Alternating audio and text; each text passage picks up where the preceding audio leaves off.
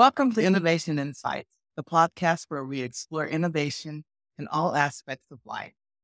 I am your host, Dr. Yolanda Sanders, and today we are delighted to welcome Dr. Sara Jablon-Roberts. Dr. Javelin Roberts is an associate professor in fashion, merchandising, and retail at Johnson & Wales University in Providence, Rhode Island. She earned her doctorate at Iowa State University in apparel, merchandising, and design with a concentration in fashion history. Sara also earned an MFA in costume design from New York University, where she primarily worked with theater and dance. Her research agenda evolved from her creative practice of costume design, the focus of more than 20 years of professional experience in New York, Iowa, and Rhode Island. In addition to design, Sara worked with the Broadway production of The Lion King, the original production of Rent, and the Ringling Brothers and Barnum and Bailey Circus, which was new to me to learn. In academia, Sara's interdisciplinary research agenda now includes the history and social psychological aspects of dress, costume design, and pedagogy. Today, we will discuss with Sara her dissertation study, which was entitled Historical Accuracy in Contemporary Costume Design, a qualitative analysis of the experiences of Broadway costume designers.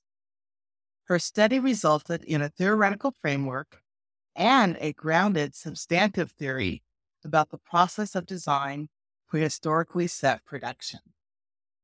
I am proud to say that I had the privilege to mentor Sara as her major professor during her doctorals, and it was a joy.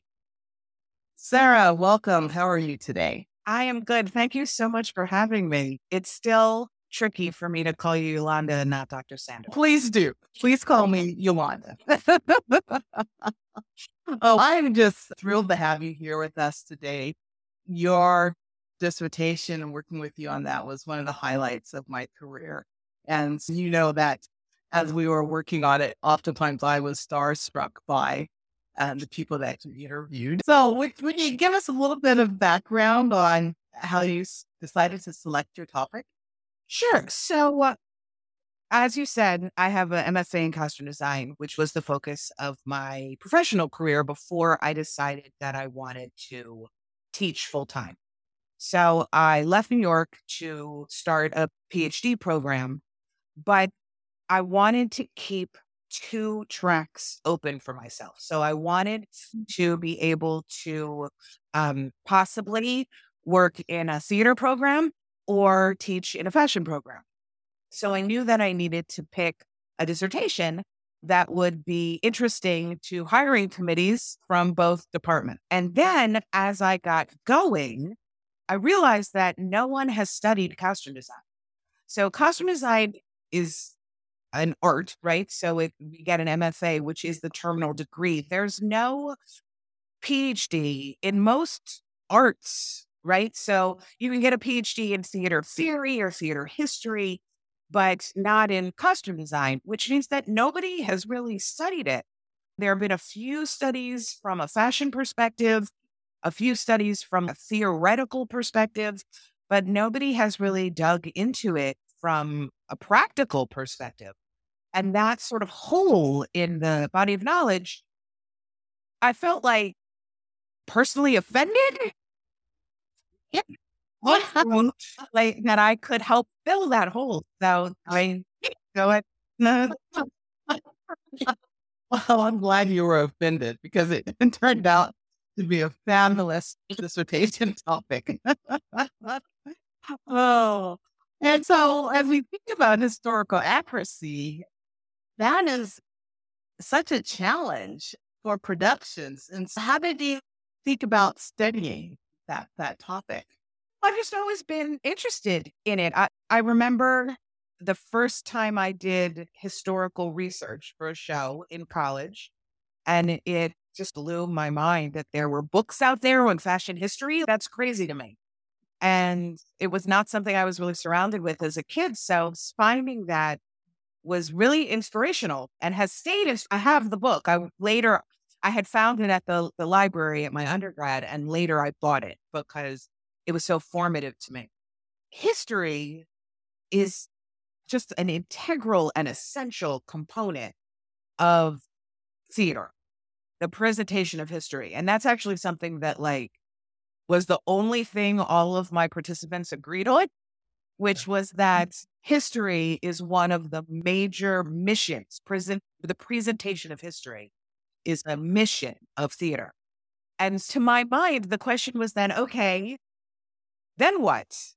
And after however many years of designing costumes, I started wondering how much of history are we presenting? And how much of history do we want to present? Do we want it to be accurate? Do we what do we want? What is the the goal? And so you read the title of my dissertation, but the basic gist of it was historical accuracy. Does it matter? And that's what mm. I explored. So define of historical accuracy in costume design. So that was one of the outputs, right? The work products of my dissertation and and an operational definition of historical accuracy in costume design because everybody has their own idea. Mm.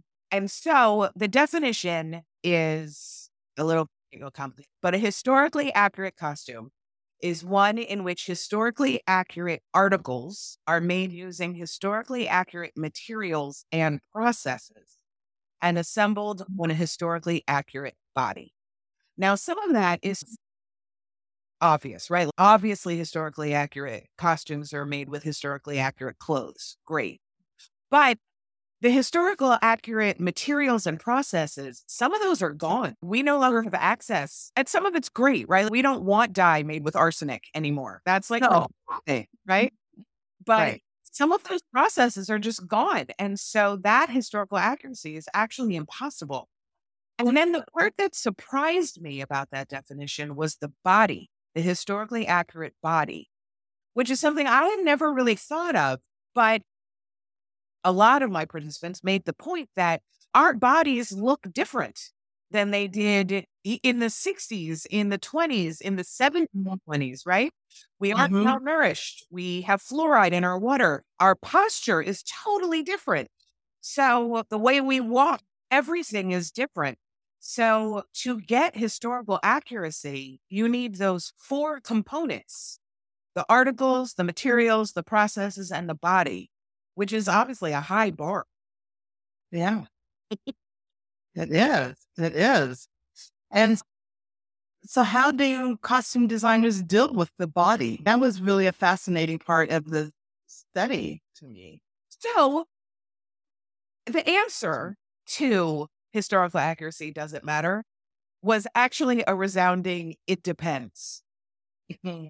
And it depends on mm-hmm. a lot of things. And some of the things it depends on is who has been cast. Uh, who are the actors, the performers who have been cast in the show? So mm-hmm. if the performers are all 25 year old gym goers with the broad shoulders and the tiny waist and the thick thighs, then we're not going to get historical accuracy and maybe we shouldn't even try. Right. But if the actors who were cast with an eye towards historical accuracy, then maybe we could make it. Maybe it could work. Mm-hmm. So that is one, some people, that is one of the things to just consider. If the actors won't let it be accurate, then you can't force it. And let's see what else we can do to tell the story. And one thing we've talked about too is how the narrative sometimes takes precedence over historic I mean, not sometimes. So that's the okay. story I just mentioned. Yeah. that the overwhelming consensus is that the narrative is the most important. So the narrative or the story, as the designers refer to it, all of them mention telling the story. Mm-hmm. That is not just the text, right? So you have your text, sure. But the story is whatever the theater makers, in collaboration with each other, have agreed is the purpose mm. of this production. So you have your text, but you also have your perspective that lays on top of it. which is why you have a thousand productions of Othello and they all use the same text but say slightly different things because they've agreed that the story has changed based on what they're trying to promote. So Othello is a good example because obviously it was written in period and it does support historical accuracy if that's the story you want to tell. But if that's not the story you want to tell, then you should not try historical accuracy. You have to go a different direction because it will fight with the story. And that's that defeats the purpose of what we're doing. Hmm. That makes sense. That makes sense. You also discussed in your study that there are production factors that influence the importance of historical accuracy, being applicability, attainability, and performability. And I'm thinking about appearance, how the actor informs that. Yes. So those three factors, those three sort of umbrella categories of factors are imposed on the designer from without. So it includes so applicability is how applicable would historical accuracy be to this production? And that involves things like the text. So you have Othello, it would be applicable. But then you have shows like Something Rotten, which is a musical comedy set Shakespeare as a character. So it's set in Shakespearean time, but it's very meta, very funny, very wink inside theater. So historical accuracy would be not only a waste, like really wrong. So in that case, the text does not support historical accuracy. And then the production concept, which is another way we tell the story. Sometimes we want historical accuracy, sometimes we don't. So that's the applicability. Then, okay, great. So the text will support it, the production concept will support it. But do we, can we attain it? That's the attainability. So historical accuracy is expensive. What are mm-hmm. our resources, right? Have the money. Do we have the labor? Do we have the time? And that is also where the actors come in. So, do we have the performers who are cast who can help us achieve historical accuracy? Okay. So now we have yes, the answer is yes to all of those questions. But now the last factor is performability, and that would be the director. So if the director or the choreographer has them square dancing or doing somersaults, then it doesn't matter if the answer to everything else is yes, historical accuracy won't work, right? Because you can't do somersaults in pannier and corset. It's just not going to work. So you have those factors that we don't get really a vote in. The production concept, sometimes the costume designer, you can see that I sometimes say we instead of they because I do consider this still my community. So mm-hmm. Sometimes we get to participate in the formulation of the production concept, but usually not. Usually these are all things that have been told to us and then we mm. design within it. We are given the text, we are given the budget, we are given the opening date. So we know what we have to work within. So those are those production factors that help us formulate where we want to go before we even start. They're just given to us. okay. And there's a lot of parameters um, that I feel a lot of people do not realize. It's not Um, and it's heavy. So, people don't realize how heavy clothes are. When you're carrying around clothes, they're so heavy. I always think of the glamorous world of like apparel or fashion or costume because, yes, they are very heavy. Right. Things. oh, I'm so, how do costume designers approach this? How do they go about the process? So, uh, once they have those parameters, those factors, this is when, so there are these strategies that came out of the study, and there are four of them, and they're iterative, which means that you keep going back to them, right? So, it's not like bang, it's constantly circling back and back. So, you start, the first thing is what I called incubation, which is basically thinking right? Because it's a creative process and we've all tried to rush processes without giving it enough thinking time and it goes bad, right? You have to let it sit. You have to think, you have to consider. So that is the first step. And that leads to research. it's probably not a surprise to know that a lot of the research we do in historically set productions is historical research, but that's not the only research. It's also stuff like this character reminds me of a rooster, and this character reminds me of a snake. I'm going to assign animals to all the characters. Let me research those animals. And so you gather these databases of, oh, this is set in Milan in spring. What does Milan in spring look like? And you have all of these images that are just floating around. Some are historical, but some aren't. And then you think some more, and then you research some more, and you think some more. And then the next step is what we call role play. So there is a theory called symbolic interactionism that says that we make basically all of our choices based on what we think other people think. And that is what costume designers are doing. They are making choices based on what they think other people think. And the way to do that is to take the role of those people. So the first role that costume designers take is the character. If I were the character, what would I wear? We treat every character like a real person. Um, you'll hear designers talk about the closet, right? So what would be in their closet? Oh, I don't think that would be in their closet. Let's take a look at their closet because they're real people. Even if they're like dinosaurs, we still treat them like real people.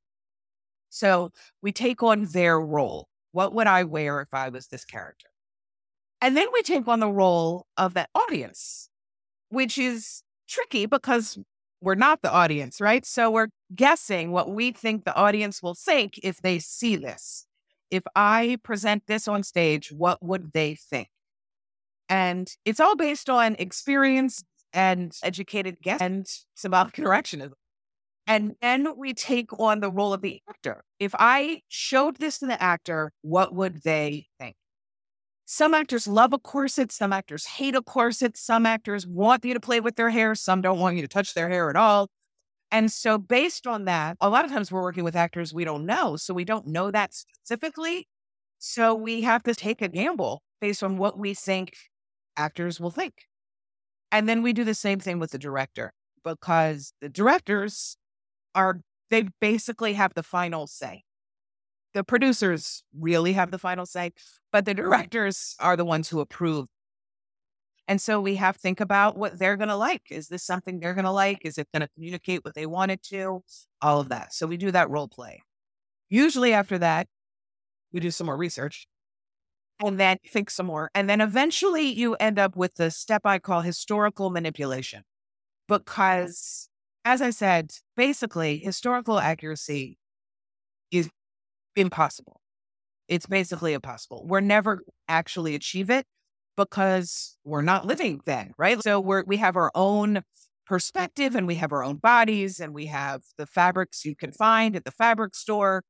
We're stuck with what we have. in, you know 2023 so we're never going to achieve actual historical accuracy so anything we do to present history is going to be manipulated in some way it might be as small as i see this photo it's from 1901 in black and white i want it in blue great but it might be I want the collar bigger and the sleeves wider and the skirt shorter and let's add a ruffle and let's put on a peacock train. Whatever we do to manipulate the history, because again, the presentation of history is important.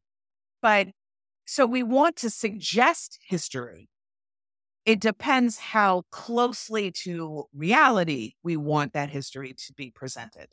But that's that manipulation, that last step. And usually that last step results in some kind of visual representation, a sketch or a collage. Some designers design by hand, some sketch on the computer, but something visual that they can show to the other theater makers to move the conversation. A lot. It is. To, and I hope that people take that into consideration when they go to a production. I hope so too. It's a lot of work. It's a lot of fun. It's very creative but there are a lot of parameters and constraints around it. So it is, it's creativity in a context. And your research also proposed the model for the creative process for um, incorporating history into theatrical costume design. And so, what are your thoughts on that model? And especially also now that you're a bit of a distance yeah. away from dissertation. Uh, should I share my screen? Do you want to see it or we'll just talk about it? Oh, sure. You can share your screen. Right, I have it up just in case. You wanted to see it. No. There we go. So this is the model. And I am very proud of it, actually. I really am. I think that it is clear and I think it it offers a service. So as you can see, it starts with the production factors that are out of nowhere, right? They're just they just appear. And then it leads to incubation and research and role playing and historical manipulation. But you can see how all the arrows go back and forth and back and forth. That's the design process. And you can see the thing around it, which is the designer's inclination. Because the bottom line is, even if all the production factors support historical accuracy, if the designer is like, then they're not going to aim for it. Every designer, Right. no designer said historical accuracy is worthless. But none of them said it is the most important thing. In that continuum, they all fell. Some thought it was more important than others.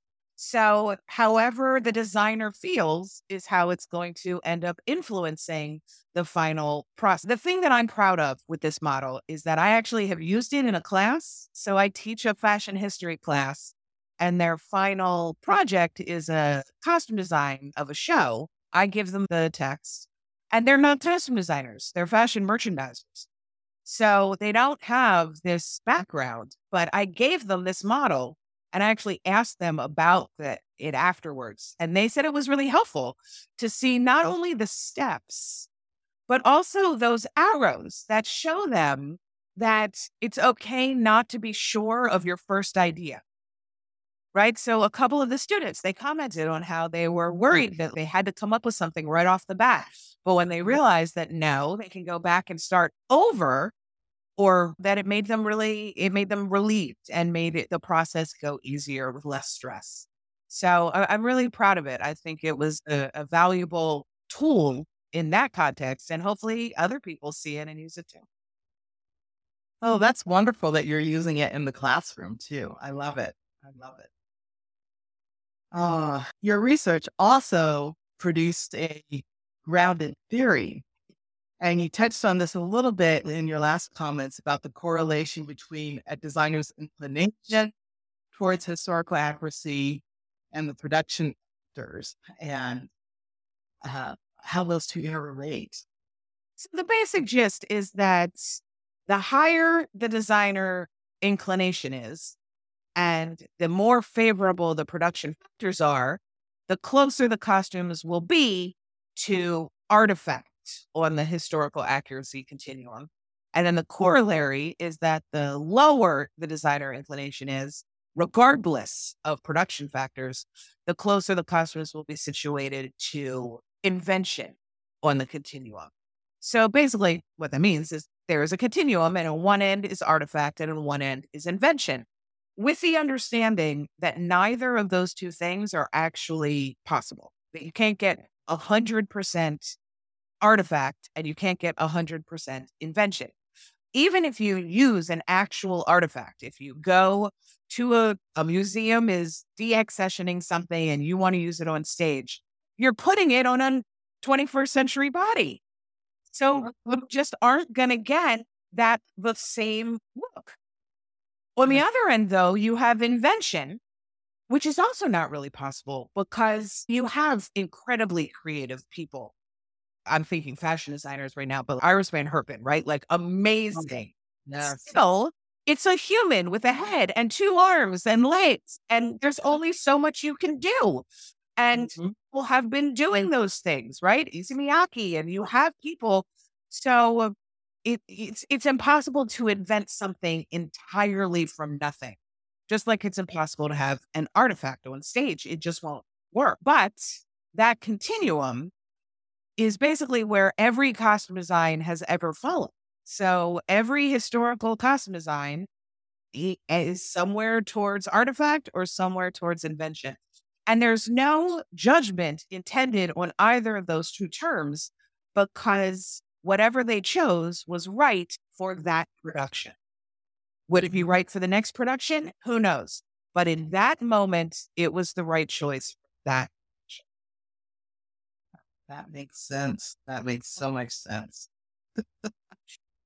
oh, as a part of completing a dissertation is to think about theory. And you have some pretty heavy duty theories that you involve in your dissertation. Uh, would you want to talk about those? I use the theories I understood the most.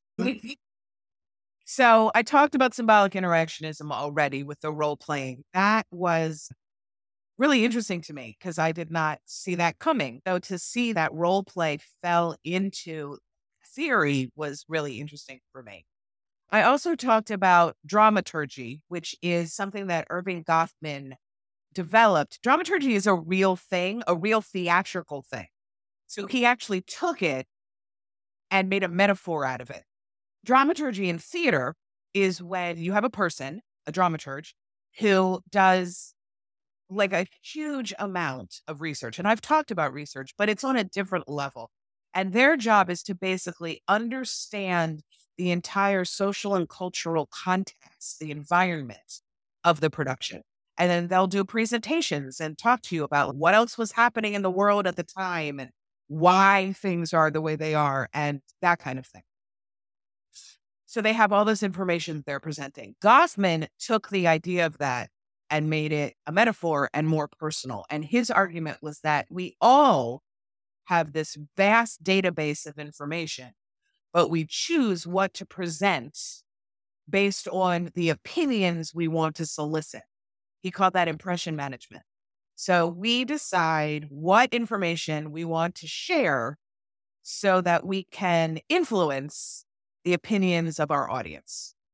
So taking his metaphor and applying it back to the original context it came from was really mm-hmm. interesting but it works. It's just a little different because in this context, Goffman's world and in IRL, in the real world, it there are two people, right? There's the communicator and the audience. But on stage, there are like three or even four parties, if you want to think about it that way. You have the character who isn't real, and then the actor, and then they are the commute together, they meld to make the communicator. And then you have the audience, but then you have a third party, the costume designer, who's doing the impression management. Goffman's argument was that we do that subconsciously. Costume designers do it very consciously, right? Every choice is meant to communicate a certain of what is the most important information to communicate to the audience. So we definitely participate in impression management just for other people and of course ourselves too, if you want to talk about it. Metaphor. Um, and then the third one I talked about was semiotics, which is the study of sign systems, which appearance is one of. We, as costume designers, are keenly aware of all sorts of communicative properties of color, of texture, of shape, of apparel, of hair, of skin, of accessories, everything. And so we use those things to communicate. And sometimes it's like super obvious, like you have a shirt that says hero, right? Problem solved. Or the, the infamous white hat, black hat for the villain and the, the hero in old westerns. But it gets, it can also be super, super subtle. There was some debate among the, the, the, the costume designers about how much of that communication is actually understood by the audience. Mm-hmm.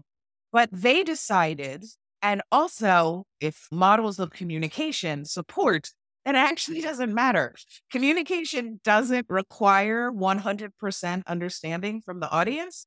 It just has a message has been communicated. And if they get any of it, then we've done our job. Are they going to get all of it? Unlikely, but hopefully they get all of it. Um, oh, fascinating, fascinating. I, yeah, as you think about this, how can young or beginning or aspiring costume designers use your research and what you learned uh, to help them in their careers? Hopefully, two ways. One, hopefully, anyone reading this who is a designer can forgive themselves for not being able to hit historical mm. accuracy. I know that there were there have been moments where I have, you know, been down on myself because I got that wrong or I got that wrong. Instead of trying to get it right, maybe I should have just gone in a different direction from the first place, right? So hopefully this can be something that that new designers can take and then release themselves from the, the necessity of even attempted historical accuracy. Right. But also that model I think would be really helpful for people who have no idea where to start when you are given Othello. What do you do now? And so hopefully this would help that they could start with those that model and use that information and figure out where they're going and hopefully it'll make the process smoother and less stressful and less I don't know what I'm doing. So that is that's my oh, Oh, I think it'll be very helpful. And also, I think for educators, as they are teaching and if they're teaching in a theater program, mm, your research is helpful for them too. I would hope so.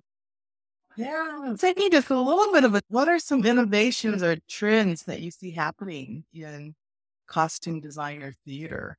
There are a lot. A lot of them are not in this area specifically, but Uh-huh. there's a bunch that's happening. One of the things I'm noticing is a real emphasis, this is not going to be a surprise, on sustainability. In Mhm. costumes, we've always been, theater tries to be sustainable because we never have any money. So Right. one is what happens is you design a show, you get this a collection of costumes, and then you keep those. And the next time you design a show, you go through them and you can pull what you have so that you don't have to buy the same things over again. So we do that. It's a little, and so you have these props storehouses and the set warehouses and costume warehouses for that. But still, there's a lot of waste. There's a lot of scrap. We're buying new things. There's a lot of packaging. There's just a lot of stuff that goes in the garbage. And I know that people are really, they're trying to fix that. I, they're, I, in the theater journals that I get, people, there are constant articles about, mm-hmm. we tried to do an entire theater season without buying anything new. How did that go? Like that kind of, it's hard. It's really hard. But that is a, a mm-hmm. trend I'm noticing.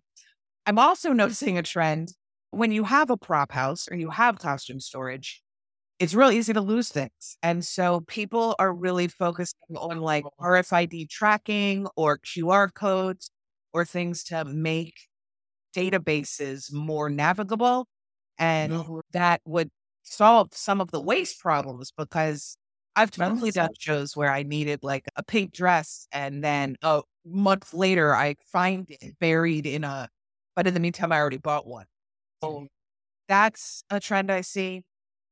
I also see, again, this isn't about historical accuracy at all, but sensitivity to gender expression is something Oh. that's happening in costumes. Clothes are still mostly men or women, but people aren't necessarily. So Mhm. there's a, a big push on how to sensitively the way we take measurements is you have one person take the measurements, call out the measurement, and then someone else writes it down. Yeah, like it's not super sensitive. But also we have men's and women's measurement sheets. We have men's and Mhm. women's dressing room. How do we handle that? So I'm seeing a lot of conversation about that. It's not always easy to solve. You only have so much space, but people are, are really trying to address it and figure out how to move forward with that. So that is, I think, something else that I'm seeing. Something I'm seeing that does affect historical accuracy eh, is 3D printing. So there has, Oh. yeah, people have started using 3D printing for things like accessories and it comes out in plastic. So it's clearly not accurate, but you can paint it to look accurate, right? So we're Yeah. seeing with a lot of on stage because we are, we only need one, right? So it's the perfect use for 3D printing. Really been exploring what you can do with 3D printing on stage. Oh, that's exciting. Yeah. How can our listeners access your dissertation or learn more about your work? The dissertation, it's 200 pages, so I don't know who's going to read, but there are two articles that were published based on it. Those are in the Clothing and Textiles Research Journal, and one is in Dress, both journals that are available in most university libraries. I also have a website, so if they want to contact me, they can find me there. And I'm sure if you Google me, I pop up because I do a lot of presenting at conferences. So it comes up a lot.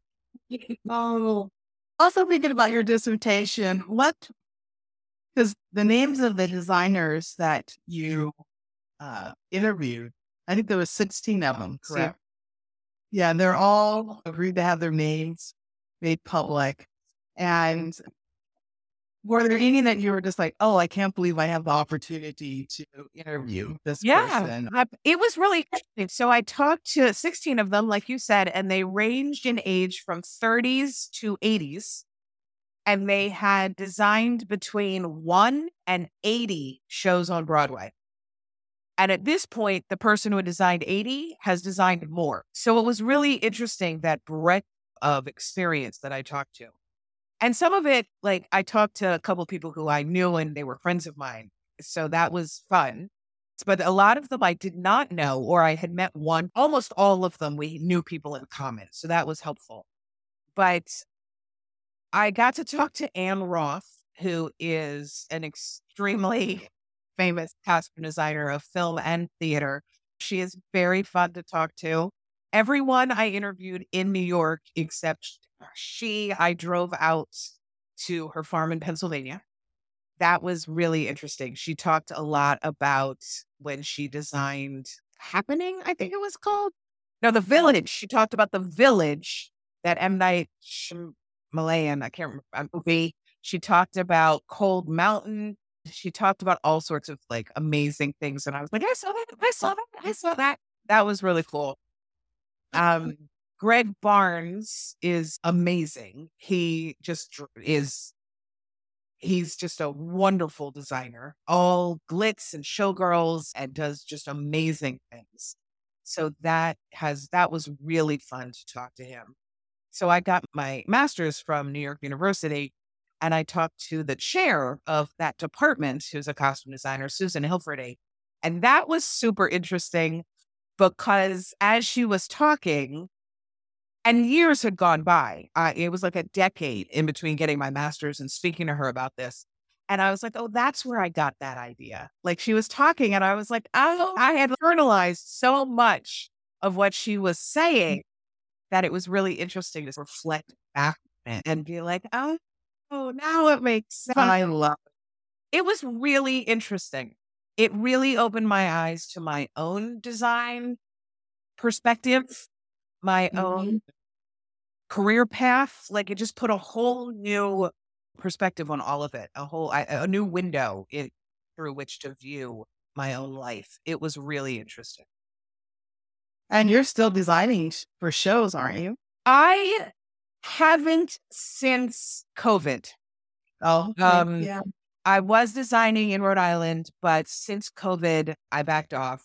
I do advise the Johnson and Wales Theater Group which is a student. Right. So I'm their faculty advisor. They try so hard. They are great. They love it because we don't have a theater program. It's uh-huh. entirely uh-huh. extracurricular.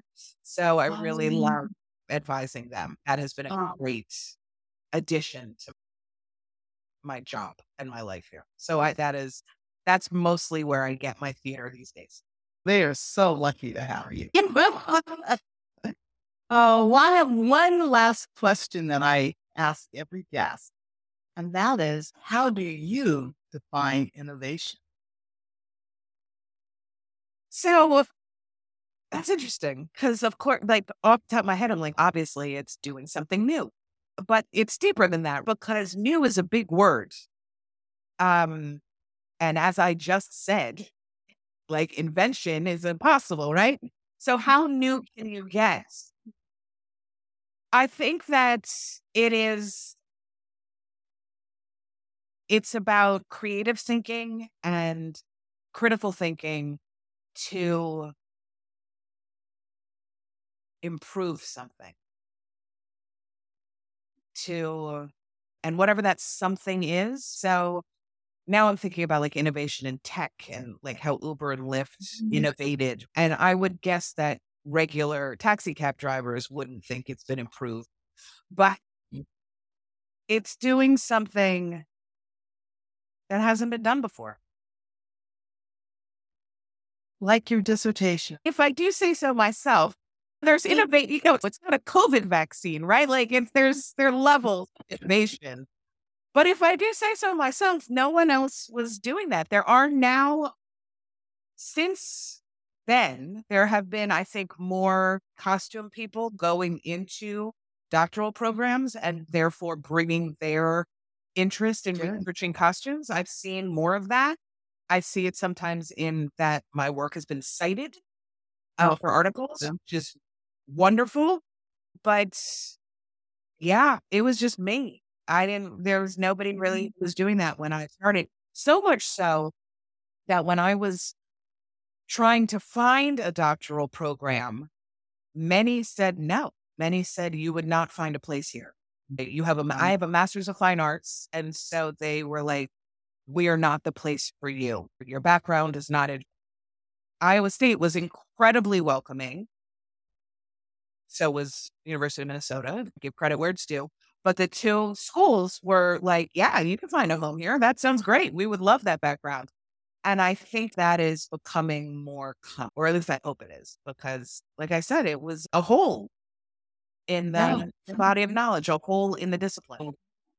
There's so many sides to appearance studies, nor that side of it was, I, I thought it was wrong. I agree with you. And I'm so glad that you found us and completed your study because it has made a mm-hmm. major contribution to our knowledge.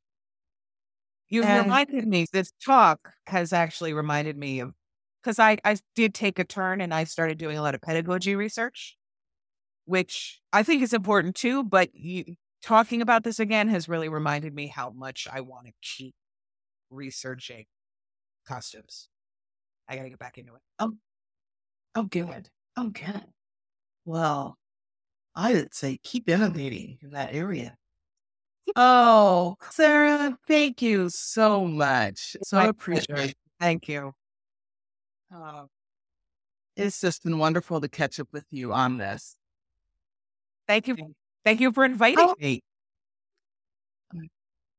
So I want to extend a heartfelt thank you to Sara for joining us today on Innovation Insights. Her research and passion is inspiring. Those of you intrigued with costume design and live theatrical productions should have gained much insight from today's discussion. For our listeners, I hope this conversation has sparked new ideas, new perspectives, perhaps even ignited a flame of curiosity to explore and innovate within your own spheres of influence. Remember, innovation is not just about technology or groundbreaking discoveries.